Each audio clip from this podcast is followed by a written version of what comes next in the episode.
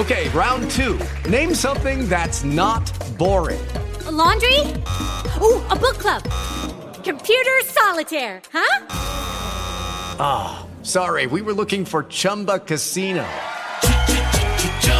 That's right. ChumbaCasino.com has over 100 casino style games. Join today and play for free for your chance to redeem some serious prizes. ChumbaCasino.com. No purchase necessary. Full prohibited by law. 18 plus terms and conditions apply. See website for details.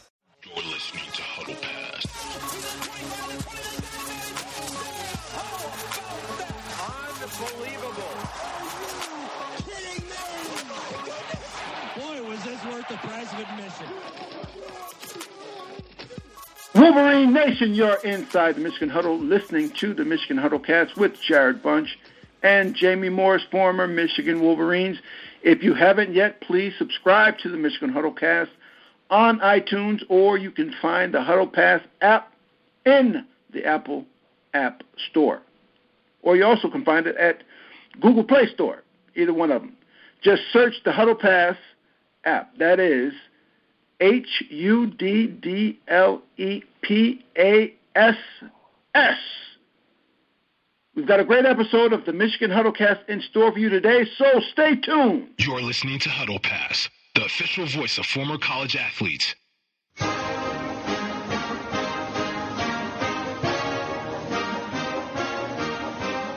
Welcome to another installment of Michigan Huddlecast. We've got a special guest joining us on this week's Huddle Call. Is Angelique Chengelis from the Detroit News. Hey, well, Detroit News, baby. Come on, you can say it. Don't be scared, Jamie. Jamie, you want me to say it? Yeah. No, I can. Jamie can say it. He knows Detroit News, and she covers Michigan football. And what a year to cover Michigan football. We we've had uh, a very interesting year. No one expected. Well, at least I didn't. Uh, Jamie, did you expect us to have a 93 season this year? I said eight and four, baby. You know, with the Jim Harbaugh, hey, Jim Harbaugh is back. You knew it was going to be an eight and four. He he can improve. No, you did us. not know that because I, I said seven and five. But uh, I'm glad. And and the thing, funny thing is, uh, we're nine and three, but we clearly we could have been, you know, we could have been a one-loss team. But uh, definitely, I mean, it definitely could have been a one-loss team, but. I, I mean, I thought I'm I'm with you. I thought seven and five, and I'd like to know who Jamie thought that uh, that extra win that, that Jamie thought they'd have. But um, going into the season, because I I thought it would be tough to beat Michigan State and Ohio State, even though those games were at home. I mean, they're just, you know, they've got almost like a, a couple of year head start in a way, if you want to look at it that way. And and Jim's just starting here, you know, trying to develop something, and and boy, I think he's really developed a different attitude. I mean, I, I don't know how you measure that, but I think you sense it. You see it with the way they they played this season, and I think that's an unbelievable starting point. And I, I am I am surprised by nine and three. You know, I said like I said, I'm surprised, but clearly, the first game Utah that we could have won that game, mm-hmm. And the Michigan State game, which just makes me I mean ill every time I think about it. That to me Michigan looked like the better team against Michigan State. So that's another team that uh, another game that we could have won. So we could have been sitting right now at at one loss. So coming from a team where I thought they were going to be seven and five, and they end up nine and three, could be, you know, a one loss team. I'm uh, where do we? Is it only the coaching? I mean, that's the only difference. Is that is the coaching that big of a difference? Yeah, I think so. I, I think the coaching for sure, and I, I think also, you know, Jim brought in some very important pieces. Uh, Jake Rudock, a huge, a huge addition, and you know, one year left of eligibility. Had been a two-year starter at Iowa, so he brought that kind of experience. I thought that was a big piece. And then you've got Jabril Peppers, who's healthy this year. I, I mean, he was he was here, so Harbaugh didn't bring him in. But you know, then you look at the punter. I, I think overall, Blake O'Neal had a a pretty impactful game, season, and you could look at it uh, in the opposite way in the Michigan State game, of course. But um, yeah, I do think with those additions, and then with the, this coaching staff, NFL caliber, you know, coaches who know how to adjust during a game and know how to break down opponents before a game you know, in in a little more, um, I guess, more of a professional manner. I, thought that was. I didn't know how you'd measure that either going into the season. I don't know if that would make that big of a difference, but I think it did. I don't know, Jamie. You think it, it, the coaching did? I think you hit it right on the head. I think the coaching and the quarterbacking of Jake Rudock. I think I think Jabril Peppers being healthy because he was the most exciting player that we have that plays both ways as well as special teams. I think overall, I think the the offensive line coming together this season. It took a season to get them to come together, but their their play was and and and I think the key is how well the defense did play at times. The key, but but the coaching and the quarterback were the real key. I mean, as I, I know Jarrod's going to get on me a little bit, but if you think about it, it's what this coach brought to Michigan that they haven't had in the past, in the past eight years, I'll say. Mm-hmm. And they had a quarterback that that stood straight up and he was able to throw the ball. There was no he had a chance to throw the ball down the field, and you had receivers develop. Jake Jake Butt Jake Butt coming coming coming to his own. So you've had great you've had players playing around this quarterback position, and the evolution of Jake Rudock, who now is considered a NFL caliber quarterback, if we if we can say that. Yeah, but you know what? I I got a question. You know, you know, I'm going to question you on this one because because I uh, look at the offense, the actual offense. What I really was impressed, well, impressed. Uh, I'll say impressed, is that this coaching staff did not um, just stick with, you know, uh, what has been so popular around college ranks, and that is running that option, that uh, option read uh, out of the sh- shotgun every play. They brought back a I, brought back the use of the fullback, um, where there are some teams in the NFL that don't even have a fullback on the team, and in colleges. Tell me how. Can you name ten colleges that use the fullback? That this, No. that to me, that was what was the biggest biggest um, surprise and biggest uh, jolt to this offense that I think happened because it, prior they they started running that the shotgun and you know the, whatever I can't I can't I don't even know what the name of the offense is, but the read that- option, yeah the read option all the I time mean, right? and then and then we, it's like we never we never um, tried to go back to a regular traditional pro offense. I mean, But you got to look at the, the the players that uh, the previous regimes brought in. I mean, if you if we're talking about previous players, I mean, Denard Robinson was not a get under the center uh, type of quarterback. Then put Uh, him at I running was- back, which that's what he did in the in the pros, and moved him Yeah. to, to you, you understand? I mean, if he if he if he is winning games, then great. But if you're not winning games, then you got to switch. You can't keep trying to do the same thing and still and still lose. No, Right. well, that's I a mean, point. he was Rich Rodriguez's. You know, he was building his offense around Denard, and then, you know, you have Denard. He's your only experienced guy when Brady Hoke comes in that first year. So I agree with you. I mean, Denard in my mind is a running back, but um, I, I don't know. I, I don't know how else you could have used him that that first year for Brady Hoke, and obviously they had success. And um, you know, you look at back at those years, and you just you, know, you wonder if Devin Gardner was really allowed to develop properly and and that's why you look at Jake Rudock now and you think, wow, okay, you know, this is a guy who's had a chance to develop and, and be the kind of quarterback that that this offense needs.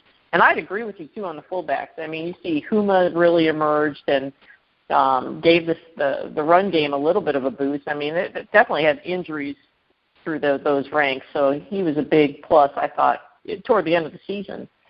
But you know, I, I'd have to disagree. I'd go back with the Jamie, you know, about the offensive line. I thought it got better, but it's it's still not. It's just still not a great Michigan offensive line. No, I mean, it's not there. A couple years no, away. it's not there. Right, it's not there, but there's pieces there. There Yeah, are pieces there are pieces. there. There, but there's it's not fully. And you know what? It, it, let me say this: if we would have had a great offensive line, Brady Hoke would still be the coach. Well, that's True true, but you know, you feel bad for Brady Hoke. The first season he got there, I think he had six scholarship offensive linemen, so he did have to build that position. And Sure.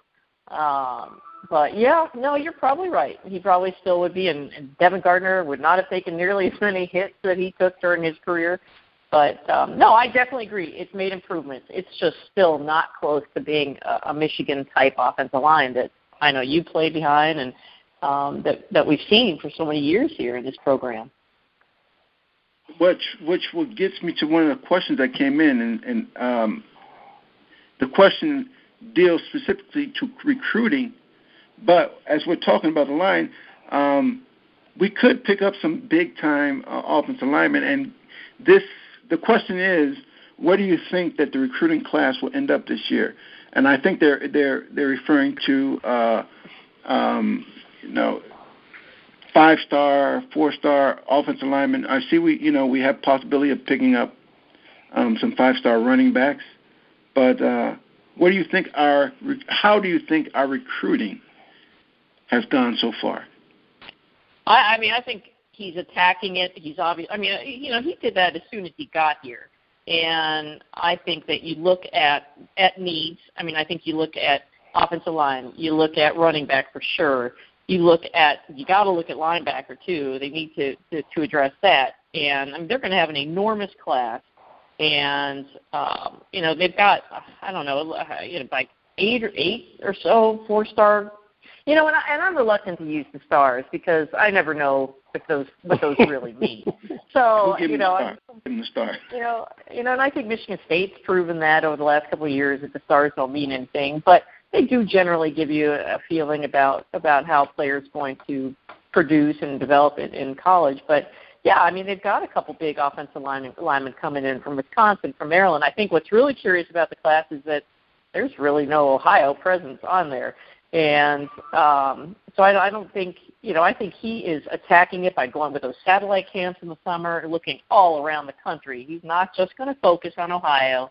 And while that'd be great to keep that alive in terms of the rivalry, it's just he he knows he has to identify athletes, and those athletes are in Texas and Florida and um, you know California, and that's what he's done. And, and I, it's going to be a huge class, and, and I think that's why I say two years down the road is when you start seeing his mark on Jim Harbaugh's mark on this team as, as developing into a, a contender.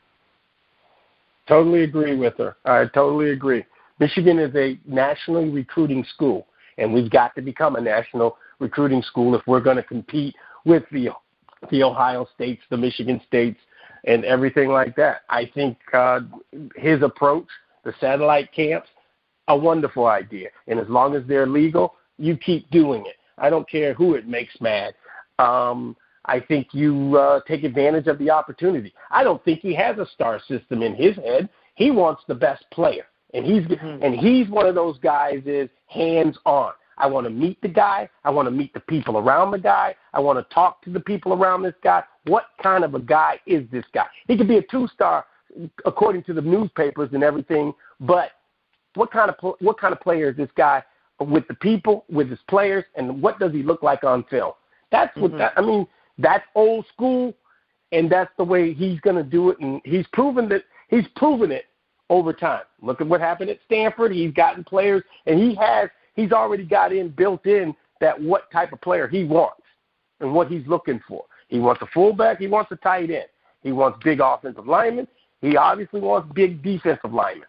Okay, he needs he needs a game breaker and a running back, and and Yeah. he's got to he's got to be able to stretch the field.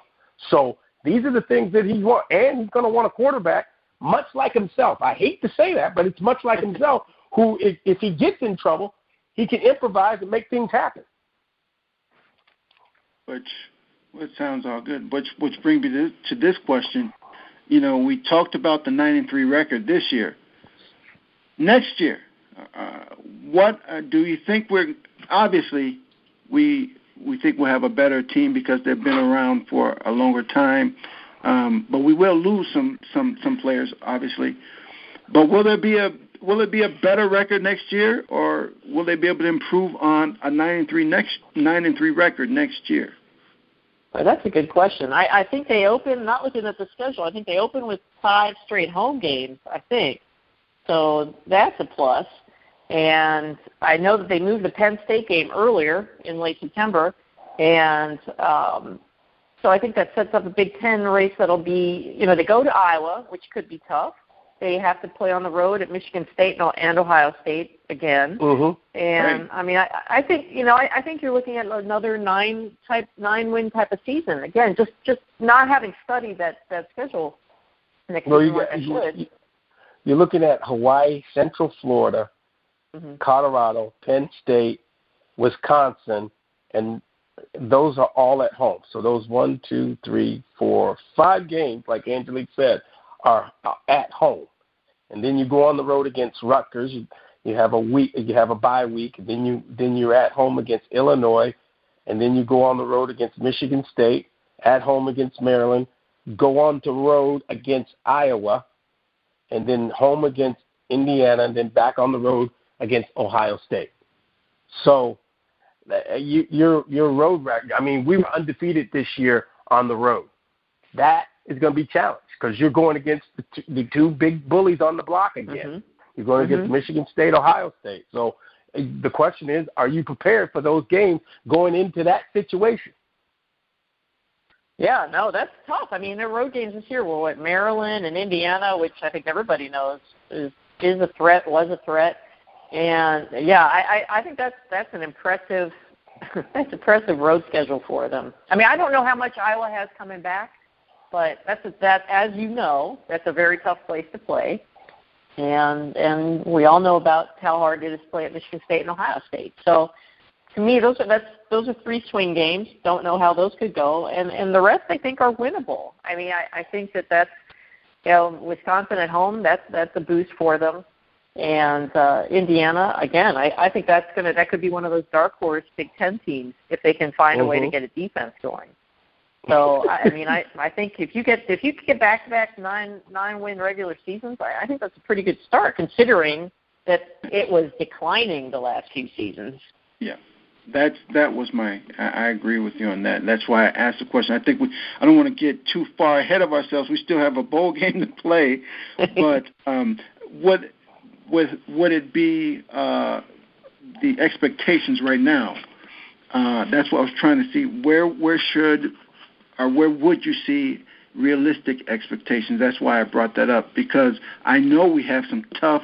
We had this year we played all those games at home. Next year we play them away and uh, I and like we were talking about early on, I only expected seven wins this year. I don't, mm-hmm. you know, and to have nine at this point, I don't want um, there to be an unrealistic expectation for next year, and we're playing a, we're playing a lot of our tough games away and we you know we still got some some things to, to to improve upon, and we're going to be losing some some players instead of gaining depth. We might if we don't have the recruiting class in which is necessary, uh, we may be in a, similar situation where our first string gets hurt, and it's going to be hurt. It's going to be tough.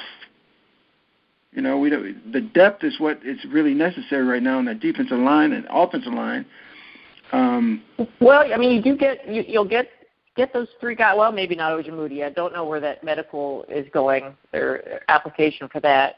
But you got Ryan Glasgow coming back. You got Mone coming back. So I mean, you know, I think that the the Indiana game was evidence that right they missed Ryan Glasgow, and so you get him back, and then you get like a Tyrone Wheatley Jr. Well, he's redshirting this yeah. year. He'll be available next mm-hmm. year. I mean, you've got some pieces that they can start moving into the lineup and um, you know they got to find a punter. I know that sounds silly, and I know it's probably not something on top of your list, but they do. They have to figure out those kinds of positions as well too to make this a little bit more of a complete attack. And you got Higdon coming up and got some experience this year, so there are some pieces there. And I'm assuming John O'Korn, who you know from all accounts is a terrific quarterback and has really learned the game this season living with Jake Rudock. So it sounds like you've got a very capable quarterback coming in. So I mean, it's, I'm not saying it's going to be great, and, and maybe they do some shifting on this offensive line because you lose a, a pretty good center in Graham Glasgow. So it'll be interesting to see where that offensive line goes. But you're right. I mean, I, and I think you're getting it. This is still a couple seasons away from from being what what Jim Harbaugh could possibly really want this team to look like. But we are happy right now. That's that's, that's bottom line. it could have been a lot worse. But, I'm happy. I'm happy. I'm happy. Uh, but we thank you so much, Angelique, for for coming on to the huddle call um, to talk about the Michigan program. And we, as we said, we still have a bowl game coming up. We don't know who will be playing or when we'll be playing, but we are looking forward to that. But we just wanted to see what you know the expectations will be for the coming year and a little bit of review of of this year, in which everyone seems to be very happy. So let's uh, look forward to this bowl game. I hope everyone had a good Thanksgiving. I'm hoping you have, uh, as we enter into the uh, seasons of festive, um, you know what I mean, Christmas and whatnot. So everyone, I, I do wish you happy holidays, and, and thank you for joining us, Angelique. Thank you. I appreciate it. Yeah, I've enjoyed listening to your Huddlecast over the season, so you've done a nice job. Well, we try. Thank you. It's because of people like Jay Morris, still still in Ann Arbor and uh, trying to make some things happen. But that'll do it for this Huddle Call episode here on the Michigan Huddlecast.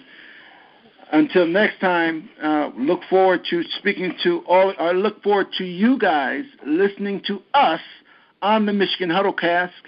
Like always, go blue. Go blue. You're listening to Huddle Pass, the official voice of former college athletes.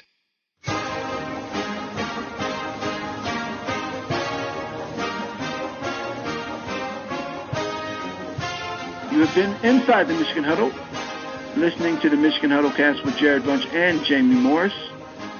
Please, please, please subscribe to the Michigan Huddle cast on iTunes. The Huddle Pass app is also available to you on all mobile tablet devices. Again, thank you so much for joining us on Inside the Michigan Huddle. We'll be back soon for yet another installment of the Michigan Huddle Cast. Thanks for staying with us all year long. Go Blue. You're listening to Huddle Pass, the official voice of former college athletes. Get in the huddle at huddlepass.com and huddlepassnation.com. You can also subscribe for free to the Huddle Pass weekly game plan and to your program's huddle. Get in the huddle.